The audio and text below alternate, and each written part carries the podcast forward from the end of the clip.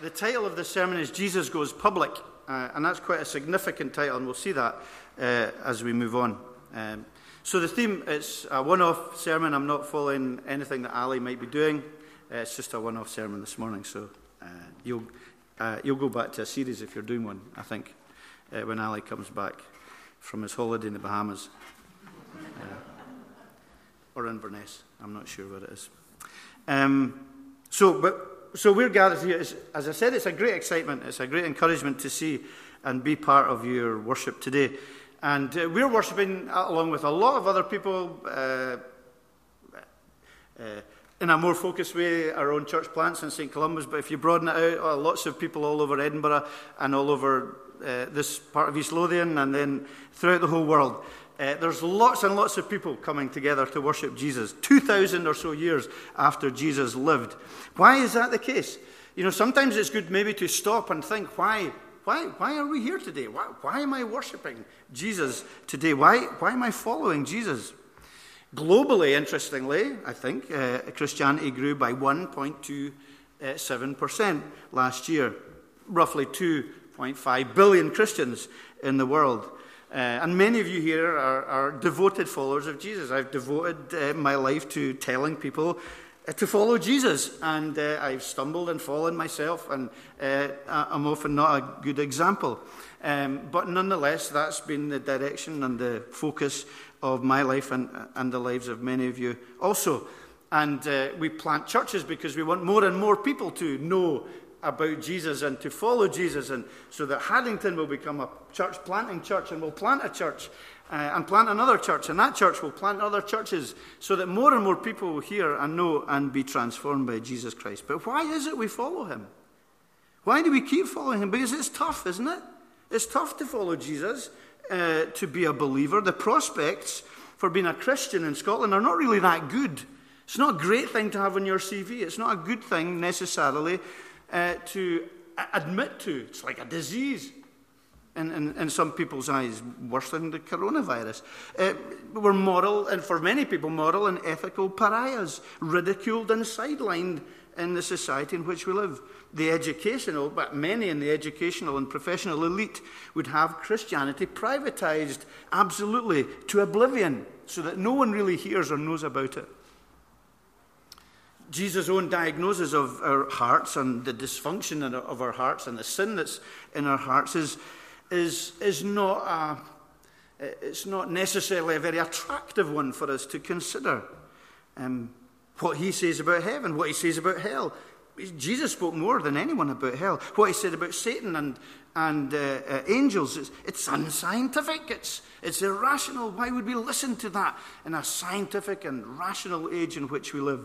What is it about Jesus that makes people change the whole direction of their lives to follow him and have their lives changed forever because of him at a very personal level? We're going to look at a few things uh, in this passage, just one or two uh, things that we can learn about Jesus uh, here at the beginning of his ministry. As, a, as a, well, the, the, title is Jesus Goes Public. So he, he, moves into a new phase of his ministry here. Um, really, it's the beginning of his public ministry. A short ministry, it's only three years. I don't know how long Ali's been here. He's been here longer than that. Yeah, he has. Ah, we can. Does anyone remember? Been we forgot. Yeah, okay. He's been here forever, anyway. But Jesus only had three years. Uh, and this is the beginning of it. And he bursts onto the scene. Um, and uh, it's very dramatic. Uh, very quickly, large crowds, the last verse of the chapter, large crowds are following from all over the place. Uh, and we need to, I think it's important for us to remember the context in which Jesus is coming into this situation. Remember the background and maybe the earlier chapters here and, and, and the, the other Gospels. There was, among the Jews anyway, the expectation of a Messiah. And it was being, it had been whipped up by John the Baptist. Oh, could this be the time? Is this when Jesus is going to come? And it was beginning to get really expectant among the people. There was whispers and there was talks and there was gossip. And everywhere people were, they were saying, well, I wonder if John the Baptist is the Messiah. What about this other bloke that he baptized? Jesus. And uh, there, was, there was lots of interaction going on between Jesus and people and Jesus and John the Baptist. There's more detail in the Gospel of John. But we see that they were ready for, at least they were ready for their understanding of what the Messiah would be like and the coming of Jesus. And, but we see, uh, not necessarily what they were expecting, but we see that this is what God had planned. And this is the beginning of uh, the revelation, the public revelation of the Messiah, Jesus Christ. And even at this early stage, he was rather shocking, as we'll go on to see, in some of the way he became public. And the, throughout the Gospels, Jesus is always very different to what we expect. Well, maybe not from our angle looking back, but certainly for those who saw Jesus and lived among Jesus, he was very shocking. He wasn't the kind of Messiah that they were expecting. But I think that's good. I think if Jesus has stopped shocking you, or shocking me, and challenging me, and shocking you, and challenging you, then probably we're not allowing him into our hearts and lives in the character as God the Son that he is. And as followers, it's good to be shocking as well. We're nonconformists, absolute rebels we are as we follow Jesus Christ. So, what, what can we, uh, one or two things I want to say about him. Uh, and obviously, there's far, far more things. And the first thing is, uh, and uh, please uh, let me clarify what I'm saying here because it sounds terrible. But Jesus is attracted to the darkness. Jesus is attracted. Please let me clarify that. Uh, in the verses, first verses we read from 12 to 16 speaks about him moving from Nazareth to Capernaum to the territory of Zebulun and Naphtali, and that's the fulfillment of a prophecy from the Old Testament, uh, which said that that's where the Messiah would go, and that the people dwelling in darkness would see a great light. For those dwelling in that region, the shadow of death, on them a light has dawned. Uh, so what I'm saying is Jesus is attracted to the darkness here. Uh, in going public, he's taking over from John's ministry. So John had become had been imprisoned, John the Baptist. So Jesus is going public, um, almost following on from John, and, and that's, that in itself was quite dangerous, quite seditious, because John was regarded in that way. And here he, he, he makes himself known. Now, I, I often thought, and I've often thought that Galilee was a bit of a backwater, a bit of a uh, rural backwater in, in, in Jesus' time, with a few little villages, and that's where Jesus went when he began his ministry. But it's, it's very interesting that Josephus, one of the great historians, Jewish historians of the day, talks about this whole region around the Sea of Galilee and says it was a hugely and densely populated area. There was four major cities and at least 200 towns and villages. They reckon, they didn't take accurate census, they reckon there was about half a million people in that area. And it was quite a pagan area in many ways. It was certainly regarded as being pagan by the Jewish uh, religious elite in Jerusalem. Um, it was mixed race. There was Gentiles and there was Jews there. Uh, it was an area that had been uh, uh lived in by, by many different people, and it was, it was regarded as being fairly irreligious and dark um, and not particularly uh, favorable area. And we're told also that uh, as Jesus preached there, that many, many people came from the Decapolis. Now, the Decapolis was to the uh, east of, is that right? East of, no, my directions are not very good, that side of uh, the Galilee. Uh, and it was, they were new towns, there were new cities that were built by the, the Greek, Greco-Roman cities that were built primarily to house the retired Roman soldiers and their families. Um, and, and they were, they were known to be full of pagan worship, idolatry, sexual license. They weren't clean-cut religious places. And yet, crowds came from these places, and Jesus ministered in, in among these towns and villages, which were very dark spiritually. Um, not kind of religiously clean cut and nice and full of uh, decent people, uh, certainly according to the uh, religious Pharisees.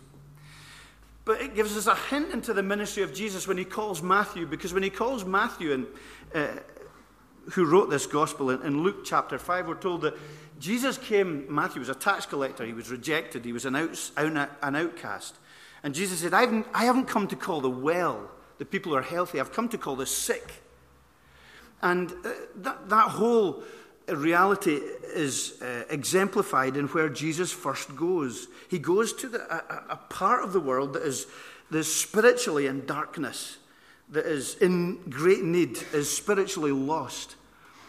Um, and throughout his ministry, Jesus was attracted to such. And he was scathing about those who thought they were good, who thought they were righteous in their own eyes, who thought they could earn their way to heaven. And it's very interesting, isn't it? that he is reminding us that the reality is we are all in that condition before God without Jesus Christ. He came because we are all unshakably lost and in spiritual darkness until we come to Jesus Christ, who, uh, in our dwelling in the shadow of death, brings a light into our hearts and into our minds and into our souls. So the gospel is it really is all about for us in an ongoing way, I think. Uh, recognizing that Jesus is the great light that's prophesied here uh, to Isaiah. He is the light of life, He's the light of truth, and He is the light that brings darkness into our rebellious and broken and hard and saddened hearts. The, and often the darker the moral darkness in, that we sense in ourselves, the brighter Jesus shines. The older I become as a Christian, the darker I think and I recognize my heart to be. And therefore, I'm driven to the light of Jesus more and more. It's almost like his light kind of pierces into the kind of ugly corners that he leaves for a few years, uh, just until we kind of grow in our knowledge and understanding of him. There's always that need for his cleansing and to recognize uh, his goodness and grace. And it's beautiful here that this prophecy uh, uh, goes out to the northern tribes uh, that were the first tribes to be exiled in the Old Testament for their idolatry and for their rebellion. First to rebel, but also first to know about the light and love of Jesus Christ. Uh, and in being attracted to the darkness, Jesus saying, that's, that darkness is actually universal. It's universal in every human heart. And he, he simply wanted to expose that then, and he exposed it through his ministry to all the people he taught and he went before, uh, especially the religious leaders who thought they were light in and of themselves. And I think that's a hugely significant reality for us to recognize that we are in spiritual darkness without Jesus Christ, who is the light of life. So that's the first thing I want to say about him. He was attracted to darkness. But also, can I say that he had, a, he had and still has a trinity of influence?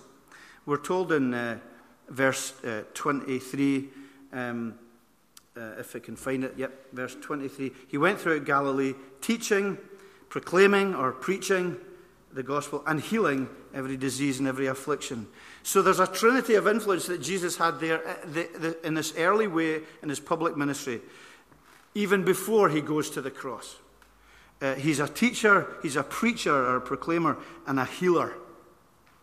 So he comes, and these are different words. The teaching that he comes with is really the, the explanation of, for the most part, Old Testament truth that he brings. He brings the Old Testament truth to the people as he teaches them, goes into the synagogues, goes and speaks to the religious leaders, and he explains and he teaches uh, the Old Testament to them truth, the imparting of facts and of knowledge. He was appealing to people's minds and to their reason. Uh, so, where you, are all sitting there quietly and submissively and uh, um, without movement, but I know inside your brains it's all action. As you listen and as you take and as you uh, dissect and as you think and allow Jesus to mold your thinking. It's such a great thing that we use our minds and our re- we don't leave them at the door. We're apologists for the gospel. We don't leave our minds at the door. We're not stupid in our understanding and our belief in Jesus Christ. We've not d- departed from reason, intellect, and science and truth. All of that comes in as Jesus, in his word, imparts truth and knowledge. But he was also a preacher or a proclaimer. And, and that is um, dovetailed with knowledge, and it must be dovetailed with knowledge, where that knowledge is presented in such a way that moves the heart and that wants to change the will. So it's persuasive. His preaching is persuasive, it's effective. It is to, to move our affections, to move our will, so that our minds are taken and our heart is transformed, and therefore our will is changed. It's all involved in what Jesus does. And that, you know, we're told the first thing he says, and we're told this in all the Gospels. The first message he preaches, first message the disciples preach. It's the first message of the apostles after uh, the resurrection. It's the first sermon that they preach. Repent, for the kingdom of heaven is at hand. So this gospel is never just uh, the, the taking in of facts or, or intellectual knowledge or religious knowledge. It, it's, with that, with, it, it's with the intention of us changing direction which is what repentance means. Just moving to, instead of moving away from Jesus, moving towards Him, uh, confessing the things that separate us from us, from Him, and, and from one another, I guess, as well. Uh, it's recognizing that the good news is that Jesus wants us to have new life, a new heart, a new direction, uh, forgiveness, acceptance, and hope. And it's, it's more than just intellectual knowledge, it's more than just ritualistic truth. And, and as part of that triumvirate of, of actions that he took in preaching and teaching, he was a healer. Uh, it's a remarkable verse. We're told that, you know, he, everyone who came to him, those afflicted, with various diseases and pains, demons, seizures, paralytics, he healed them all. And that, that was a, a powerful sign before the cross, a powerful sign to back up his teaching and his preaching and his proclamation. And it speaks of the healing that the message and uh, the challenge brings to us. Dramatic healings. They were signs, proof of his divine origin, his power, and his message. Uh, because healing is hugely important in the gospel message. Healing from the inside out. It will involve in many cases, in some cases, physical healing. Not always. But there will be a physical healing ultimately, which we look forward to uh, and which we, we long for and hope. But there's that remarkable, miraculous inner healing, inner heart change, where from turning away from Jesus, we can. The fact that you're here, the fact that I am here, the fact that we sing, about a, a Jewish man nailed to a cross 2,000 years ago. That speaks volumes of the amazing healing that's happened in our lives to be able to do that, to be, become friends with the living God. Okay, so he had a trinity of influence. But we also see in, in this passage that he gets up close and personal. So he's this great teacher, preacher, healer, uh, he's the one who is attracted to the darkness of humanity. And he also gets up close and personal. We're told in verse 19 that he says, Follow me, and I will make you fishers of men. And then in verse 22, we're told, Immediately they left their boat and followed him. Now, I don't know about you, but when I read that, uh, certainly when I used to read it, I used to think, that's it's all a bit weird. It's just a bit stark, isn't it? That this guy's walking along, there's a couple of guys in a boat, and he just says, Man, follow me. They just get off, off their boat and go and follow him. That strikes us a bit in 21st century society in which we live, or maybe any society, it just seems a bit weird, a bit strange that, that they would just drop everything and follow him. I'm not getting it in your faces, but I think it's a bit weird. Maybe, maybe you don't, but I, I thought it was a bit strange. And I think that's because it's a fleeting summary that we're given here. And it's important to remember that. Uh, if we look at the Gospel of John, it fills in uh, a bit of the time between verse 11, uh, with the temptation of Jesus ending, and verse 12, the beginning of his ministry. And during that time, he's interacting with lots of people, including these disciples. So he'd clearly spent time with them. It wasn't the first time he met them uh, and they just sort of like magic followed him. Uh, he would have interacted with them. They would have heard him teach. Uh, they would have been among uh, all the other crowds that were gossiping about Jesus, uh, talking about him, discussing him. The whole region, remember, was buzzing about Jesus. The whole area was thinking who this guy was. And they had, would have spent time in his company listening to him. And now he says to them, Now I'm the Messiah. Follow me. Follow me. And it's that, it's that action that repentance means. It's really just another, it's, it's looking at repentance from another angle, isn't it? Yeah, repent, follow me.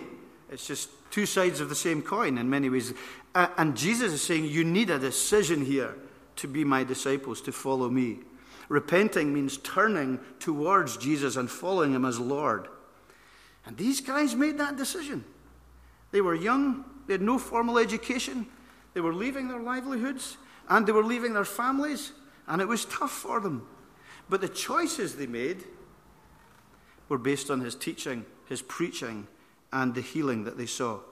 But probably more than anything, and, I don't think it's, it comes across so easily in, in the kind of flat, flatness of, of the text, is his, his person. There must have been, and we see that again and again in the Gospels, an inexplicable drawing power in the person of Jesus. His authority, his character, the weight of his words, the grace of his personality drew them. I don't know if any of you have seen, and it's always maybe dangerous talking about uh, characterizations of Jesus, but uh, there was a series that came out, and it, I think you could only get it on your phone. On, on an, it was an app, and it was called The Chosen. I don't know if anyone's seen it. Seven, uh, eight or nine uh, editions, uh, programs. And it, it's just, they're hoping to do many more series doing the whole of the life of Jesus. But it's one of these kind of pay it forward crowdfunding things, so they're waiting for money to. But if you get a chance to watch it, get, download it and watch it. It's, it's spectacular.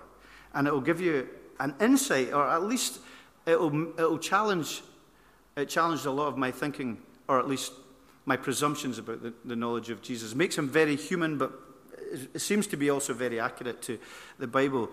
And it reminds us that he did uh, take on flesh, but also that there was something hugely pull, drawing about his character. They were, it was a courageous move to follow Jesus. It put them into danger.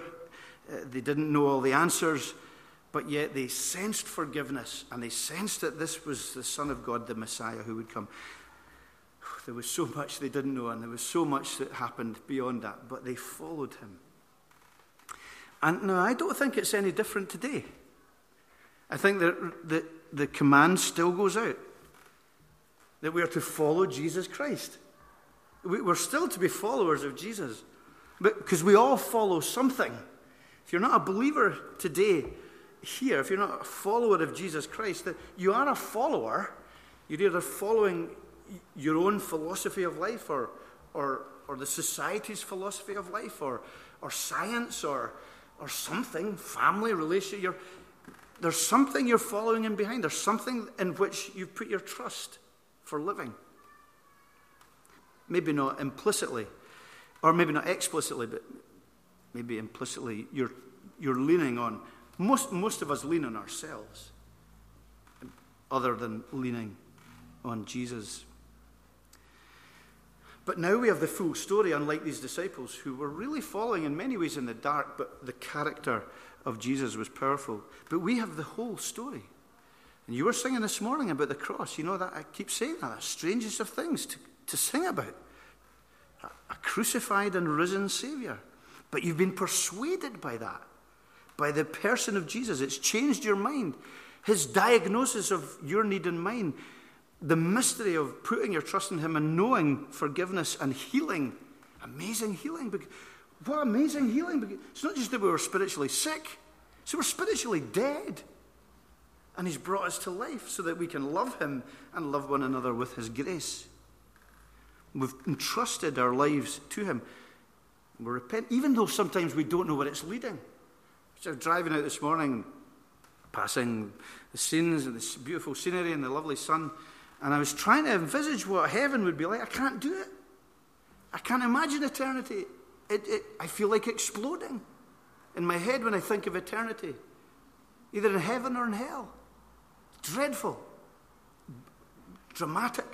But he says, No, no eye has seen and no mind has conceived what God has prepared for those who trust in him. It's impossible to try and fix it all and, and, and have a, a clear vision of it because it would be very, very small then, because we're kind of small at that level. But, but we're asked to trust nonetheless. Trust this crucified and risen Saviour, and our lives are never the same, are they? S- starting Haddington was a huge risk, humanly speaking. It was a huge risk for us, at a human level. We'd gone down to the last day where we were either going to go ahead or say to Ali, look, we can't hold you on here. You'll need to go and find another church because we've got no money. That day, we got the money to support Ali for at least a year here. So there's risk involved in planting churches, there's risk of failure, there's risk of all kinds of things going on. But we believe that this is Jesus' work and Jesus' way, the planting of churches with this great good news of the gospel. And when we do so, we find it's worth it, absolutely worth it. And so I'm asking if you're not, the great thing about coming to a, a beautiful church like this is I, I only know the kind of core people that have been involved in St. Columba's or some old friends from, from my previous life in different places who I still know but don't see very much. Lovely to see. But because I don't know, I can, I can just put out that challenge. If you're not a Christian, what, what is holding you back? Are you waiting for a flashing light? Are you waiting for more proof? Are you afraid? All of these things we may be, but he asks you to follow him, the sovereign king of the universe, with all the fear and all the doubt and all the confusion and all the difficulty. Entrust your life to him. Make that choice. It will be the cost is worth it a million times over. And he asks us to follow him. It's no different today. Uh, count the cost, but then follow him. And he is worth it. So, lastly, and with this I close, uh, how are we? How are we to be like him? There's, there's many ways we can't be like Jesus because he's unique and he's the Savior, and we're not the Savior. He's the Messiah. We do, well, I was going to say we don't get crucified, but kind of we do. Uh, but it's in a different way, not as Messiahs, but as those who nail our sins and our old life to the, to the cross. But there's some ways we can't be like him. But I think there are ways we can also be Christ like, and we're commanded to be Christ like in our lives. And that's an ongoing challenge. In Christians for 30 years, or 100 years, or five years, that's always a challenge. Sometimes the older we get, it's the more of a challenge because we can become complacent and we can think, ah, know it all. And that's never the case. So, how can we be like him? Well, there's just two things that I want to say in conclusion. The first is, uh, and this is paradoxical, by dispelling the darkness. So Jesus was attracted to the darkness. Uh, uh, that I hope that I explained what I meant by that.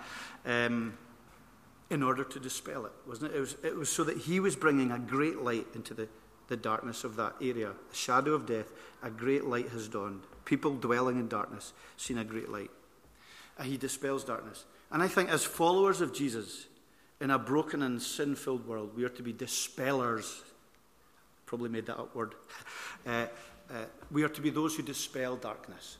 Okay? With the light of Christ in us. Uh, his light must shine into our hearts, dispelling the darkness, cleansing us, forgiving us. We need to be people who are rooting out darkness, selfishness, pride, lust, greed, loving His truth and living by it humbly in dependence on the Holy Spirit.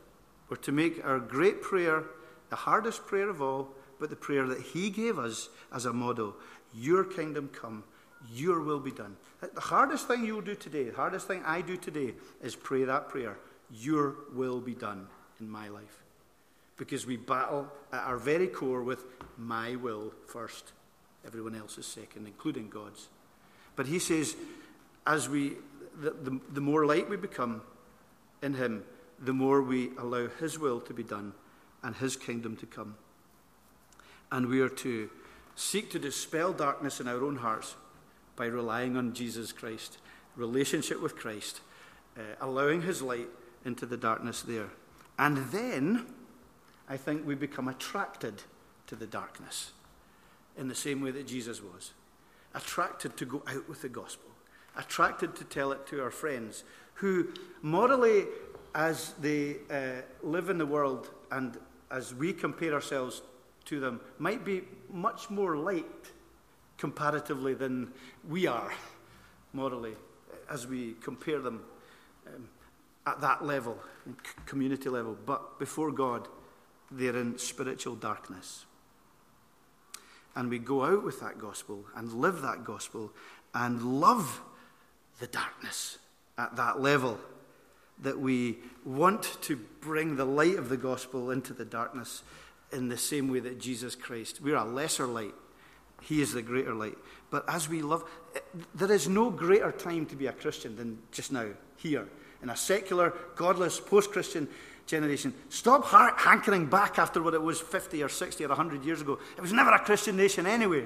But now is a good time because society is broken and community is at a premium and love is uh, hugely self centered. And it's the best time to display the love of Christ, which is sacrificial and community, because people are lonely and isolated and lost. And it's a great time. It's a tough time and there is great darkness spiritually. But with Christ, we can bring huge hope, and you've, al- you've already recognized that and seen that happening here very powerfully. Uh, and it's with Christ we can do that. Think, think, of, think of who Christ went among. Think of who Christ changed Matthew, Zacchaeus, the Samaritan woman, Legion, the outcasts, the reprobates of the day the ones that nobody had any time. The lepers, what did he do? And maybe this is significant in the con- coronavirus day. He touched them, but he was Jesus. And he was healing them. Uh, I'm not advocating that. I'm not uh, anything. Uh, do what Ross says. He's right. Uh, so, uh, but we've got to be wise. But we're not to be fearful, are we? In the same way, we're not saying, oh, "What's happening in the universe?" Because it's all under God's control. However confusing sometimes and difficult it is to understand. We recognize and see that He is working towards patiently that day when everything will be renewed. But think of the people Jesus changed and dispelled darkness because we understand the darkness in our own hearts.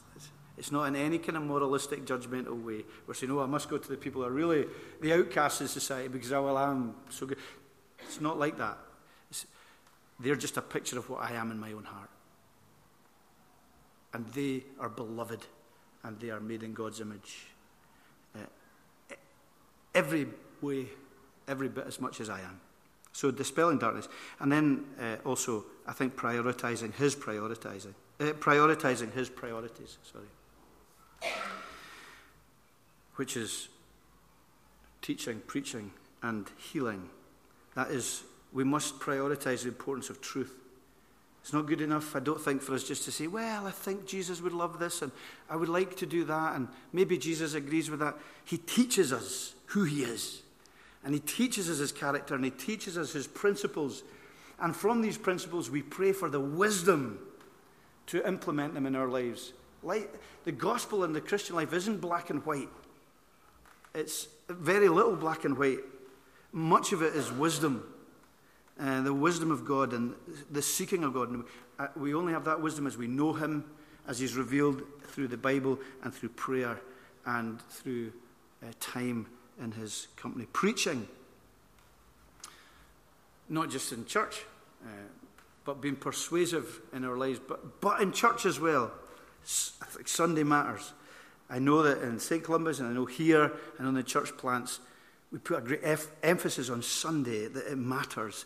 That's never irrelevant, but the community that gathers, the word that you hear, the fact that you are active in listening just as much as Ali is listening and preaching is hugely significant. And we're seeking for people to be persuaded.